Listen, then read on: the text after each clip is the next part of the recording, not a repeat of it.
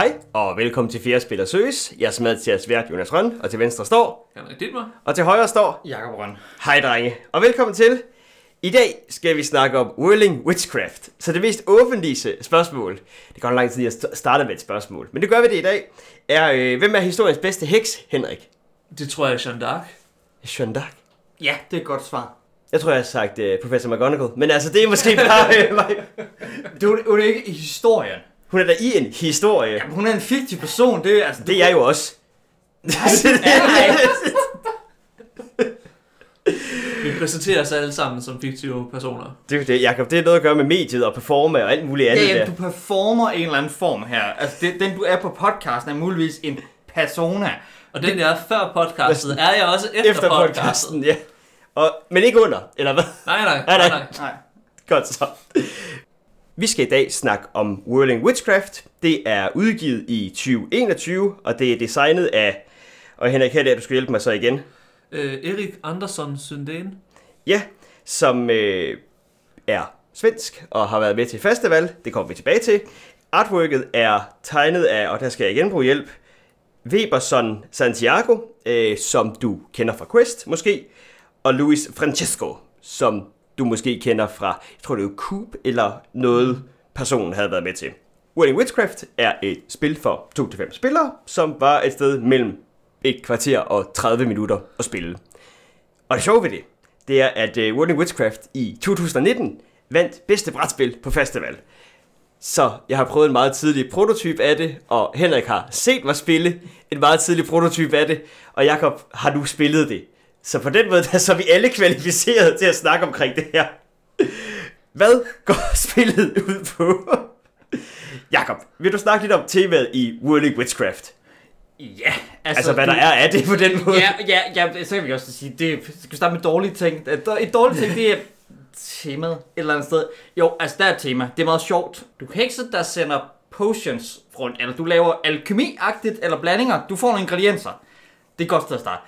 Der er ingredienser i det her spil. Fem, Fem typer. fem typer ingredienser. Tre af dem sådan almindeligt. En, lidt, en hvid, der er lidt sjældnere, og en sort, der er mere sjældent.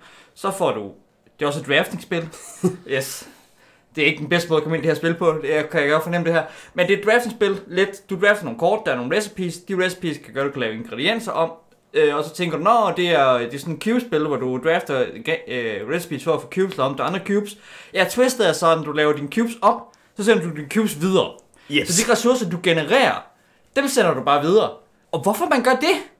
Ja, Det er et rigtig godt spørgsmål rent tematisk. Det er sådan lidt, altså der er øh, på en eller anden måde, så altså temaet fungerer, så snart så længe man ikke tænker for meget over det. Det er sådan lidt, ja, man er nogle hekse, man laver nogle opskrifter og sådan noget, men det, så overflower man ligesom de andres gryder. Ja, Altså, man eller vinder workbench, tror jeg, det er lidt, du fylder for mange ting på. Og et eller andet sted vinder man jo ved at være den mest generøse heks.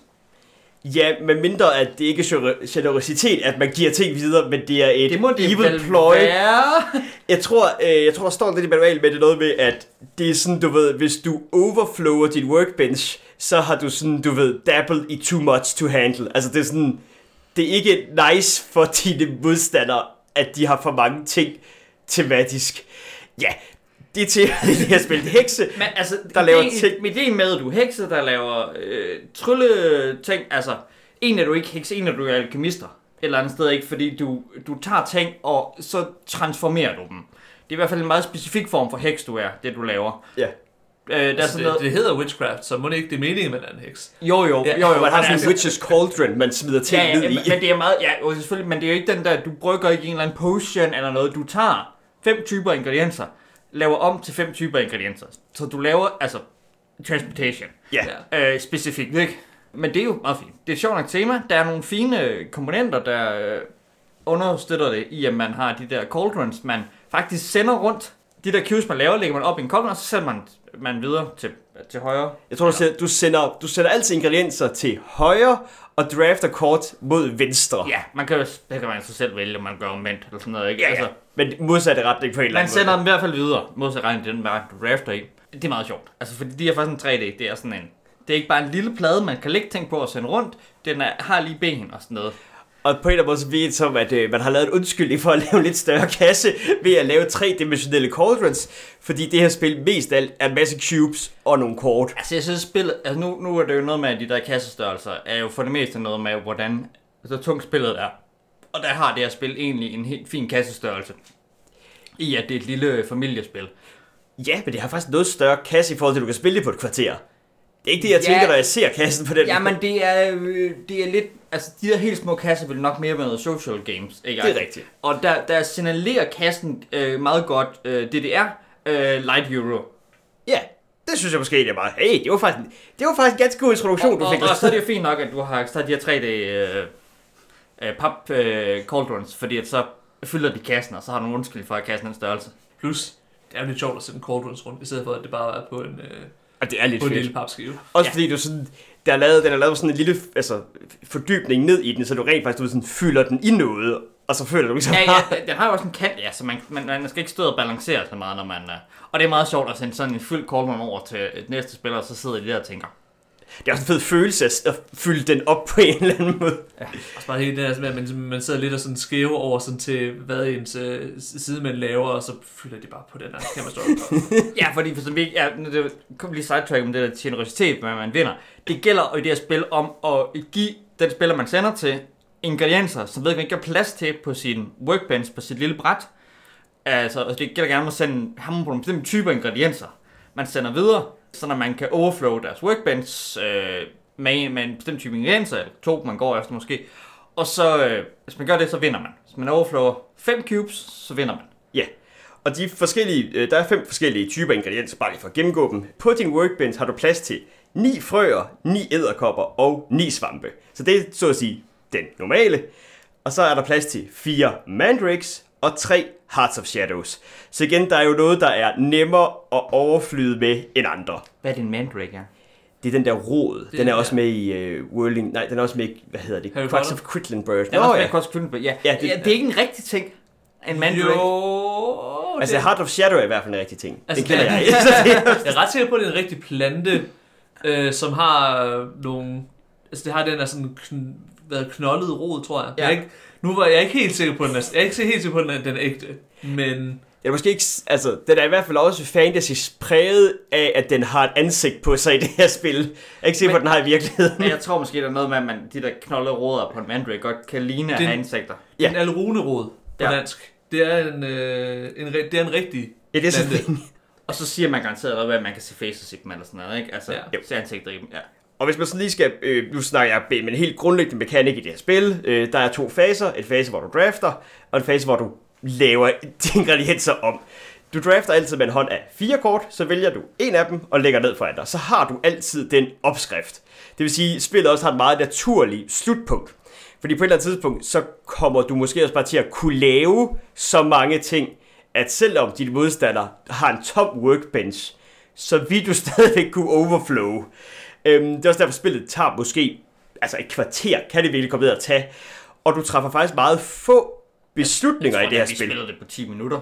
Ja, øh, der træffer jeg også rigtig dårligt. Det sådan, men, Ja. Fordi du mest af tiden, så er din beslutning, hvilken opskrift du vælger at drafte, og hvad du sender videre. Og så gør du jo, hvad dine opskrifter siger, du gør.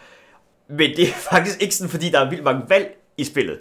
Ikke at jeg ikke føler, at du ikke har rådet rum, men du træffer bare ikke så mange beslutninger. Ja, også noget med, jo, man kan også, tænke, man kan også lade være med at lave ting på en opskrift, for eksempel. Hvis Ja. ja. man kan se, at det virker ikke, jeg kommer ikke til at øh, sende for mange ting hen til Henrik, af den her, øh, af mange spiders, det kan han nemt håndtere. Men nu stopper jeg med at sende spiders hen til ham, fordi så kan han ikke bruge hans spiders til at lave ting, så han så kan sende hen til Jonas. Og der er en sjov dynamik i spillet, det her med, altså, ja, med hvordan og ledes man angriber og, og, og øh, lægger pres på andre, og øh, hvor man går efter at håndtere, men ikke selv overflow, eller man prøver at overflow den næste. Og det kan have nogle sjove ripple effects nedad. Og det siger med fire spillere, jamen hvis jeg lægger pres på Henrik, så kan Henrik ikke lægge pres på Jonas, og så, øh, så kan Jonas godt lægge pres på den fjerde spiller, og så kan den fjerde spiller ikke lægge pres på mig. Og på den måde, og på den måde går det faktisk til at benefit mig, det her. Hvis jeg var tre spillere, så kunne jeg lægge pres på Henrik, der så øh, ikke kan lægge pres på Jonas, så kan lægge pres på mig, så er det dårligt for mig. Og så alligevel, fordi du skal lægge pres på for at vinde det her spil. Du vil altid Ja. hellere være de aggressor i ja, det her ja, game. det er jo selvfølgelig det, ikke? Altså, men det er hvis jeg spiller godt, benefitter det faktisk mig, eller kan det ikke risikere, risikere at Jonas han vinder, fordi jeg spiller godt? Ja, det kan det godt. Øh, hvis, Altså helt overordnet, så har man bare lyst til at forsvare sig så lidt som der er behov for. Altså man har selvfølgelig ikke lyst til at give nogen sejren ved overhovedet ikke at forsvare sig, men det er bare meget vigtigere for dig. At, Det er fordi, hvis du angriber, så kan du være mere sådan en, okay, nu har jeg draftet ingredienser, der gør, at jeg laver æderkopper. Og det har du fokuseret på, så du er i gang med at overflow Jacob ved at lave æderkopper. Holy shit, nu begynder heller ikke sådan rigtig mange frøer ved mig. Okay, I will now take any opskrift, der fjerner frøer, så bliver mit angreb selvfølgelig mindre fokuseret, men jeg er nødt til at have noget forsvar også på en eller anden måde. men jeg tror, jeg, nu snakker det med, hvor det spil kan gå. Jeg tror måske noget af det, som vi ikke gjorde så meget, det var at lade være med at lave ting, man kunne lave. Ja. Så kan jeg også spillet trække længere ud, fordi at man, aha, jamen jeg laver først, gør først noget ved min, lave min nederkommer til flere frøer, når jeg har behov for det. Fordi Henrik kan godt bruge frøerne, men jeg gider ikke at sende dem til Henrik, hvis jeg ikke har behov for at komme af med æderkopperne. Og så alligevel, fordi Og så tror jeg, at spillet trækker lidt længere ud, men det er jeg er ikke helt sikker på, om det... jeg er helt sikker på, at det er en god idé. Nej, for det er også Ja. risky, fordi altså, uanset Ja, ja, hvad der sker, så vil du altid gerne have mindre i din workbench. Ja, Vel et eller mindre andet du sted, ja. virkelig bare fueler personen ja. til højre for dig strategi. Det er selvfølgelig også det, så kan man fuel nogen, så kan de lægge mere... Ja, En anden ting, der også er i det her spil, er, at der egentlig er små bonusser ud over dine opskrifter. Der findes tre forskellige typer bonus, og det er sådan en... Du får dem lidt af at spille opskrifter. Det er en måde, hvor opskrifternes styrke er balanced. Hvis du har en opskrift, der er god til at konsumere mange ting og spytte meget ud, så har den sjældent ikke arcana bonus. Hvis det er en lille opskrift, så har den ofte meget arcana bonus. Og nu spørger du så sikkert så, hvad er arcana bonusser? Jo, sjovt, du spørger. Der er tre bonusser i det her spil. Øh, hver anden gang du får et arcana-symbol af enten en cauldron, en ravn eller en bog, må du trigger en af de her bonusser. Bonusen kan være, at ravnen fjerner to cubes fra din egen workbench. Cauldronen lægger en valgfri cube ekstra, du må sende videre til din modstander. Og bogen gør, at du kan vælge en ingrediens, du ikke har nogen af, eller som du ikke længere har nogen af selv, så at sige, og så bare fylde dine ingredienser op med dem. Og de er lidt sjove, de bonusser i, at de er, de bliver næsten bedre, jo længere hen i spillet man kommer. I hvert fald den her med, hvor du ligesom må bruge ingredienser, du ikke har. Du kan nærmest lave en strategi med, at sådan, det er lige meget, af hænder, kan ikke sende hvide cubes over til mig. Fordi jeg går efter at få den her bog-bonus, så jeg stadigvæk må bruge alle mine hvide ingredienser og køre det igennem. Det er en sjov lille bonus, der også er. Og til slut, så er der masser af unikke hekse, man også kan spille som. Men det kommer vi også ind på. Men lige starte med at snakke lidt omkring, hvad der ikke er så godt ved det her spil. Der ikke er, står nogen sted ud over i regelbogen, hvad det her arcana gør. Ah. Og det siger ikke sig selv.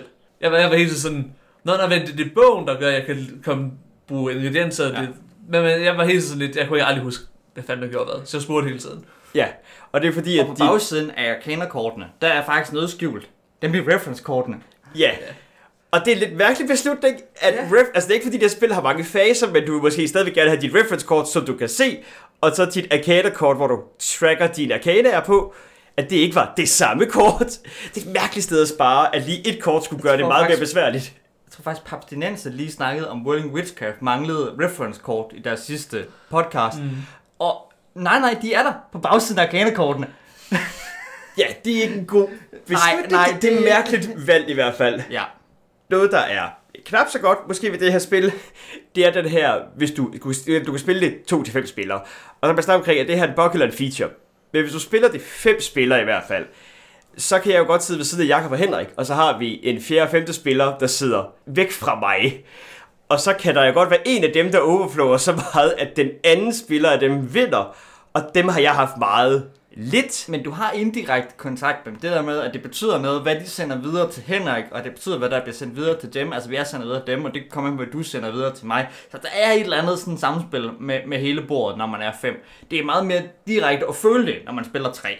Ja, og igen, det, jeg er jo klassisk fan, øh, gammel fan af Seven Wonders, så jeg synes, det er sjovt en gang imellem at sidde og sige, spille et spil, hvor du lidt, altså du er nogen, du er mere i kontakt med end andre. Så jeg kan godt lide det, men jeg kan godt forstå, hvis der var nogen, der var lidt træt af det. Men Jeg vil sige, altså et spil som Seven Wonders, der øh, fordi det ligesom er, er drafting på den måde, det er, så synes jeg ofte, at man, hvis man spiller fem spillere, for eksempel, så kan man godt ligesom, den spiller, man sidder overfor, som en er længst væk fra en, kan man egentlig godt have en vis mængde indflydelse, fordi man ligesom ved, at den her hånd af syv kort passerer immer væk ret langt rundt. Mm. Den her hvad hedder det, hånd med, med, med fire kort, holder ikke lige helt lige så lang tid, hvis det giver mening. Så man er sådan lidt, okay, når øh, den kommer over til øh, hvad det, spiller nummer øh, tre for mig, så er der kun været et kort, to, to eller et kort tilbage. Eller tre. Fordi det er jo sådan, at man, der er altid fire kort på hånden, man tager altid nyt op. Så det kan være, at alle bare taget fået det nye, men, men ja. Ja. Så man kan ikke helt. Det er sådan, kan man hate draft? Det er lidt sjovt, fordi ja, det er sådan, hvad skal jeg lade være med at sende over til vedkommende, der er ved at sende over til mig? Okay, han skal i hvert fald ikke have den, så han kan lave flere mandrakes, fordi jeg er ved at overflow på Mandrix. Den bliver jeg nødt til at tage nu. Ja, jeg tror også, jeg havde faktisk et spil, hvor jeg sådan, igen, på, der er ikke så mange valg i det her spil, men du kan godt træffe forkerte valg og rigtige valg. For jeg tror, jeg vil så ved siden af dig, hvor du, du sendte videre til mig. Og du sendte Hearts of Shadow, dem der ikke er så mange af, før man flyder over. Jeg kunne sige, om du øh, efter første runde, der er du allerede klar til at sende en over til mig. Om fair nok. Så kigger jeg på den her hånd af fire kort, hvor jeg kan se, at to af opskrifterne egentlig laver flere Hearts of Shadow, men jeg vælger ikke at drafte det kort i den her hånd, der bruger Hearts of Shadow. Så her sætter jeg mig selv op til at fejle, fordi jeg er jo ikke i tvivl omkring, hvad du kommer til at kunne lave, der gør, at jeg kan overflow. Og det er også der, hvor der er noget lidt, der, der, der er noget lidt sjovt med... Øh, nu hvor vi lige sådan snakker om, så hvorvidt man ligesom spiller, hvor man ligesom føler sig afkoblet fra de andre spillere, som ikke sidder lige ved siden af en. Hvis jeg sender mit er firespillerspil, hvis jeg nu sender noget videre til, til Jacob, så giver det også god mening faktisk at se, hvad sender spiller nummer, hvad hedder det, øh, nummer to væk fra mig, øh, videre til. Hvis så kan det være, at jeg ligesom kan friste ham lidt til at vælge et kort, så konsumere de ressourcer, som bliver sendt videre til ham, hvilket øh, det gør, at det, Du- det fjerner presset fra du, mig. Du vil gerne have, at der er gode kort. Du, jeg, jeg, jeg, jeg, konsumerer som et ressource, der er sendt til mig, i stedet for, at der er gode kort, som jeg kan lægge pres på dig med, når du sender kort til mig. Lige er det meningen? ja. Det er lidt tricky. Der er nogle tricky balance, eller øh, det er der lige sådan, man skal lige overskue her. Og jeg vil også sige, at altså, det kræver ret meget, sådan, at, at man har meget overblik over hele bordet, hvis man ligesom skal lægge de her sådan gode, sådan, tage de her gode øh, taktiske valg hele tiden. Men på den anden side, så er det også kort nok til, at man kan ligesom køre det i gang lang, lang nok tid til, at man faktisk godt kan lære det. Ja, det er lidt det, fordi jeg har meget klart en følelse af, at man kan godt blive god til det her spil, eller sådan, hvis du lærer at overskue alle elementerne. Og der er faktisk mange små ting i alle opskrifter omkring bordet, så er jeg ret sikker på, at du faktisk kan være god til det her spil. Og dårlig til det her spil. Og det synes jeg egentlig er meget fedt, at et spil, der er så kort på en eller anden måde. Altså, man kan også godt blive fucked af, Ja. af, af, af en dårlig hånd. Og det kan du selvfølgelig også godt blive. Det gjorde du også på et Der var tidspunkt. på et tidspunkt, hvor jeg havde den specielle heks, som normalt så når man ligesom har de her opskrifter, så øh, kan de ligesom lave øh, nogle, og- nogle ting om til en anden ting. Der er ligesom en pil, der ligesom peger, de her ingredienser bliver til en anden ting. Og så er der nogen, man ligesom kan vende begge veje. Og jeg var spillet den heks, der gjorde, at man kunne øh, vende alle kort begge veje. Så man tænker, yes, jeg har super god fleksibilitet. Det er øh, rigtig fedt. Den første hånd af fire kort, jeg får, kan jeg spille 0 kort og producere noget som helst. Og det er også noget at gøre med, hvad din heks, fordi for- de forskellige hekse starter også med forskellige mængde ressourcer. Så selvom du havde en utrolig fleksibel heks, så havde den åbenbart ikke nogen af de ressourcer, du skulle ja. Bruge. Og det er sådan lidt, altså, øh, spillet er sådan kort og tight nok til, at hvis man ikke rigtig kan gøre noget første tur, så er det altså op ad bakke. Ja, for man spiller jo gerne sådan noget, hvad? Fem ture? Eller i hvert fald det, vi har vores, vores erfaring med Ja. at spille en fem spil eller sådan noget, ikke? Altså, Ja. Yeah. Men lad os snakke øh, også lidt med de der sådan, forskellige hekse. Du nævner jo heller ikke, at det er jo nemlig, fordi heksene har både forskellige evner og forskellige setups på en eller anden måde der. Jeg er ret sikker på, at de ikke er 100 100% balanced, de her hekse. Jeg er ret sikker på, at jeg heller ikke har behov for, at de er 100% balanced, i den forstand, at det her spil er så kort, og det er også noget med, at du får, når du skal vælge, hvilken heks du gerne vil starte med, får du også to valgmuligheder.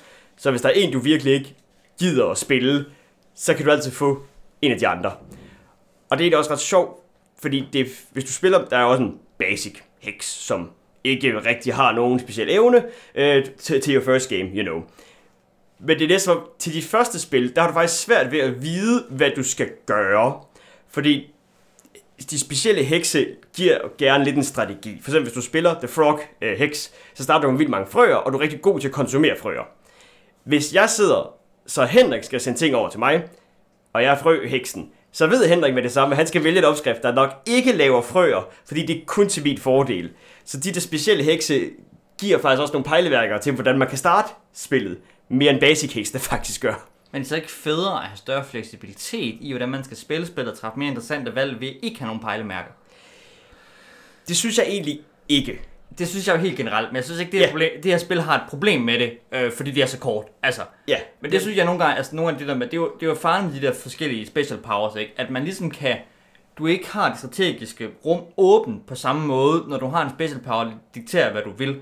Og så kan det, hvad var det for spil, vi snakkede om, hvor det kunne gå galt i, at jeg vil det her, det her spil, Ja, men det Beyond kan jeg ikke. Det var Beyond the Ja. Sun for eksempel. Ja, gør det så bare led helt sikkert under at have specielle Ja, evner. præcis, ikke? Og, Men- men, men Beyond the Sun tager også halvanden time, eller sådan noget, i Og stedet her har for et kvarter. Og i of Witchcraft er der også ligesom den fordel med specielle evner, at fordi allerede første valg er ret vigtigt, så øh, når man, der er ikke nogen, der har nogen pejlemærker for noget som helst, så betyder det så også, at, at man ligesom lidt gør det i blinde. Ja, det var i hvert fald det. Jeg kan huske, at vi prøvede at spille med Basic Hexene, og først skal jeg træffe beslutningen, om "Nå, men jeg spiller nu den her. Den konsumerer noget, som jeg håber, Henrik har tænkt sig at sætte over til mig. Nå, det havde du ikke. Og så var det første kort, jeg spillede det mindst værdifulde kort hele spillet igennem, fordi jeg traf beslutningen mere i blinde. Den oplevelse havde jeg aldrig, når vi spillede med specielle hekse. Det var da jeg var smart, og det første kort, jeg valgte, det var meget fleksibelt. Ja, og det skulle, man, det skulle man nok bare have gjort i stedet for. Men det er sådan, det er små, eller det er få beslutninger, der har stor impact i det her spil. Og så synes jeg egentlig, jeg synes egentlig, de har leget godt med rummet på de her forskellige hekse. Og de har også prøvet at være sådan, okay, hvis den her heks virker lidt mindre nice end de andre, så giver vi den lige en enkelt arcana-bonus mere til at starte med. Det er også sjovt, at nogle hekser er øh, recipes faktisk. Ja, Så det er ekstra recipes, og andre er special power. Ja, no, og nogle er en one-time power, og nogle er sådan en kontinuerlig power. Ja, Jeg siger, jeg havde rigtig meget sjov med, øh, med, med den heks, hvor man får en gratis arcana power hver tur, øh, man vælger øh, randomly fra sin hånd, i stedet for at øh, vælge en bestemt fra, fra sin hånd. Fordi så pludselig så, det lavede faktisk om på, hvordan jeg ligesom tænkte på hånden. Fordi at normalt så tænker man ligesom, okay, hvad for en er bedst for mig? Så tænker, i stedet for så tænker man, kigger man på det, så tænker man, er nogle af dem her, der er en katastrofe, hvis jeg, hvis jeg spiller? Og så er det sådan lidt, at det er sådan, det er sådan, ah, nogle gange tænker man, ah, okay, der er kun en af dem her, der er nederen, hvis jeg, hvis jeg spiller. Øh, så, så, så er det nok det værd. Det var det ikke. Nej, men ikke nødvendigvis, og der er også noget med igen, fordi det kan godt være, at så får du arcana-bonusen, Mm. og du bliver ikke fucket over over opskrifterne, men du sætter et mindre fokuseret angreb videre. Så spørgsmålet er så, om arcana-bonusen gør op for det? Ja, Men igen, er det så vigtigt, at det er balanced mere, at det var fedt Ja. at prøve at spille en lidt anden heks? Ja. måske skulle du lade være med at vælge randomly hver gang. ja, ja, ja, ja helt sikkert. Helt sikkert. Men, men det var sjovt. Jeg kan også synes, hvad var det, jeg tror, jeg selv spillede... Det er sjovt, fordi du kan spille en heks, hvis evne bare er, at den altid sender en frø og en mandrake videre bonus. At sådan, Ja. Og tænker, det er egentlig ret vildt at sende flere ting videre, bare sådan by default, specielt til at starte med, hvor du ikke sender super mange ting. Men så vildt er det faktisk heller ikke, fordi det gør, at dit modspiller når, ved jo, at de kan få en hvid og en grøn ekstra hver tur. Og det kan godt være en fordel for dem rent faktisk. Så det er den der... Altså, jeg kan virkelig godt lide gameplayet. Den måde, du meget tydeligt kan se på brættet, hvad der sker, og meget tydeligt kan reagere på det, fordi du ved ligesom, hvad er det nu, jeg bliver angrebet med, og hvad er det, jeg kan sende til videre. Så et spil, der har meget lidt direkte play interaction, så er hele spillet der med direkte play interaction. Jeg synes, det er fedt. Jeg kan virkelig godt lide World of Witchcraft. Det ved jeg ikke, om der var nogen, der havde kunne fornemme på den måde der. Og så synes jeg også, at en af øh, featurene ved det her spil er, at øh, jeg tror faktisk, du kan spille det med ret mange forskellige grupper. Fordi det ikke er så svært. Øh, det vil sige, det er ikke så svært, men det er også sådan, altså jeg tror, selv folk, der sådan er vant til sådan tunge spil, men når man stadigvæk have det sjovt med uh, World of Witchcraft, og ikke andet så bare som, altså som et fælderspil. Det vil sige, det er et glimrende fælderspil, eller sådan bare opvarmningsspil. Øh, Ja, altså det er utroligt, at det faktisk spiller på altså et kvarter. ja. Og er så øh, altså interessant, som det er. Det er fandme godt lavet at kode det derned. Også fordi jeg synes, at jeg, altså, det er lidt sjovt, fordi at selv det der spil, jeg havde, hvor jeg følte, at jeg var bagud fra starten af, jeg ikke, fordi jeg ikke skulle vinde noget, jeg havde det stadigvæk ret sjovt i spillet, fordi der ligesom var hele tiden den der sådan, okay, hvordan undgår jeg the looming catastrophe? så jeg, jeg synes stadigvæk, man har, man har ligesom nogle spil, hvor man egentlig sidder sådan og tænker nærmest sådan over hver eneste valg, man tager, også fordi at, når der ikke er så mange øh, løbet spillet, så er det ret vigtigt, at de er sådan interessante. Og det synes jeg faktisk, det er. Du var altså en presset mand, når vi spillede. Jeg var rigtig, åh ja, det kan er man se på dig bare. Så ikke jeg var så meget. Det kan være, det er derfor jeg vandt.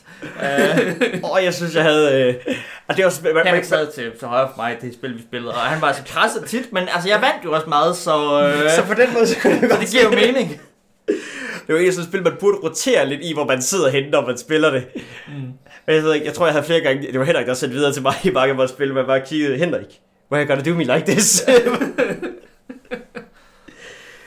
ja, Har vi andet at sige om det? jeg tror egentlig, at det er langt til der vej det, vi har at sige om Whirling Witchcraft. Det er et sjovt drafting game, der kører ho- altså overraskende hurtigt, og kan service en overraskende stor gruppe af sådan spillere.